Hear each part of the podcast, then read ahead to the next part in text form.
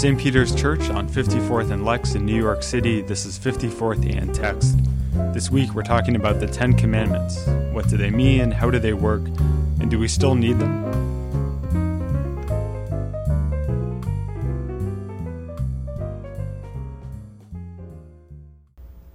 The Ten Commandments are everywhere. Look around you and you'll see the Ten Commandments of barbecuing, the Ten Commandments of improving your short game, the Ten Commandments of interior decorating. In our everyday language, the Ten Commandments are a list of tips, usually a list of tips for some way to make your life better. Which is kind of funny because the way the Ten Commandments, the way the Decalogue is used in the Hebrew Bible is very different. In fact, the only thing these modern lists have in common with the actual Ten Commandments from Exodus is the number 10. So, what do we do with the Ten Commandments? It's a complicated question. First, we live in the 21st century, and so some of the ideas in the Ten Commandments won't make a lot of sense to us. You probably don't spend a lot of time coveting your neighbor's livestock, for example. Moreover, as Christians, we have a unique way of reading law and gospel. If we believe the Apostle Paul when he says that a person is justified by faith apart from the works prescribed by the law, then is there any use in having the Ten Commandments around at all? Well, to get a start, let's look a little bit at the shape of the Ten Commandments. There are obviously Ten Commandments, but they break down into subsections. And I should say here that different groups number the commandments differently. For example, Jewish communities usually combine no other gods and no graven images into the second commandment. Catholic, Lutheran, and Orthodox groups normally combine graven images with you shall have no other gods. And just to make things even more confusing, Reformed and Anglican Christians often make graven images its own commandment. Just for the sake of making this easy, we're going to stick with the Lutheran way of doing things. Okay, so the commandments break down into two basic parts. The first part is the first three commandments, which are all about humans in relationship to God. So, no other gods, don't take the Lord's name in vain, and keep the Sabbath. The second half comes in 4 through 10, which are all about relationships with other people, about mothers and fathers and neighbors. And if you want, you can divide those down into other subgroups. But for now, all we want to do is think about the relationship between commandments about God and commandments about other people. Now that we have that basic organization down, we have to think about how the commandments relate to one another.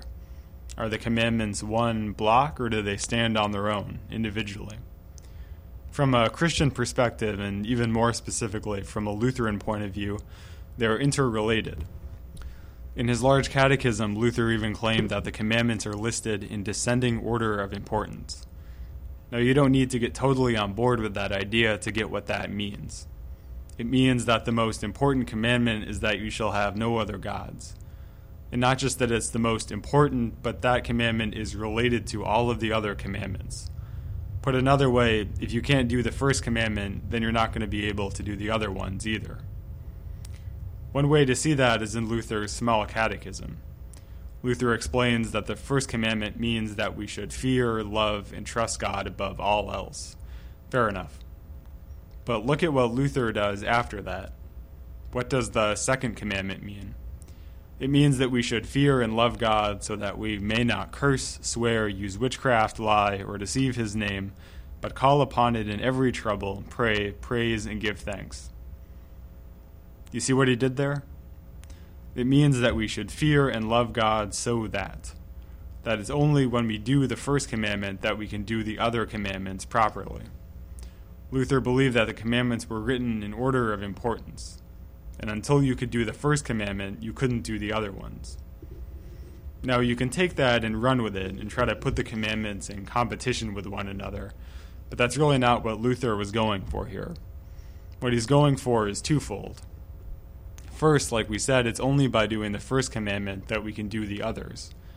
When we fear, love, and trust God, we can love our parents, we can keep the Sabbath, we can honor our neighbors, Second, Luther thinks that the law is accusatory and puts demands on us. So there's no partial credit here. Yeah, you can keep the Sabbath and you can hopefully not kill someone, but if you can't complete the law perfectly, If you can't have no other gods, then you still can't do the law. It's all or nothing. Luther also wanted to get away from the idea that the Ten Commandments were a kind of checklist for a Christian life. For an example of that, we'll think about the way he talked about the commandment to keep the Sabbath. Luther thought that what mattered here was not the external command or the outward meaning. So Christians don't need to keep the Sabbath, as it were. Luther does say that it's important to give people time off from work and time for rest. But what Luther really wants to get at here is the inner meaning of the commandment. That the Sabbath is not about what we do or don't do, but it's about providing an opportunity to rest in the Word of God. Luther even makes the point that it's not us who make the Sabbath holy, it's God who makes the Sabbath and all days holy. The Sabbath is an opportunity for us. Keeping the Sabbath doesn't mean refraining from doing something as much as it means doing something, resting in the promises of God. One way to get your head around what Luther is doing is to stop and think about freedom. It's a bit of a cliche to say that Jesus frees us from the law. But freedom isn't about freedom from something, though that's certainly part of it. It's also about freedom for something, or freedom to something. To get a handle on this law gospel relationship of freedom, let's think a little bit about Martin Luther's The Freedom of a Christian, which was written in 1520. And here, Luther plays with the idea of freedom. Luther thinks about freedom like a door, Whenever you walk through a door, you leave something behind, but you also enter into something else. For Luther, that something else that we enter into is service to our neighbors.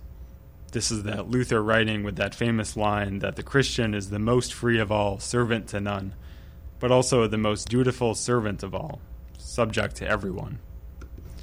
The freedom that comes from being in Christ draws us out of ourselves, out of our concern for whether we're fulfilling the commandments or not, and brings us to new vision for how we can live lives of service to our neighbors.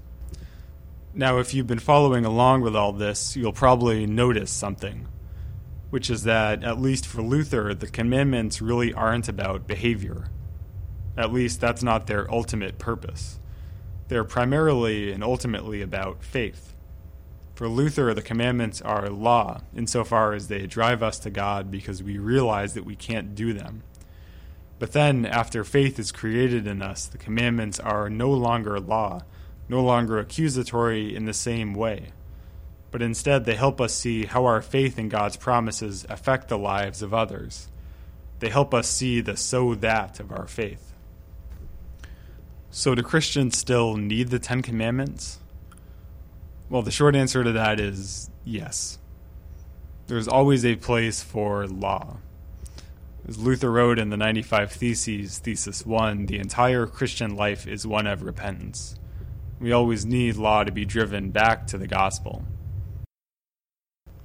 But there's also a second reason why we still need the Ten Commandments, which is that we live in a culture that is filled with law. It's not the worst thing to have a roadmap a kind of guide to see how God works through our lives to affect the lives of others.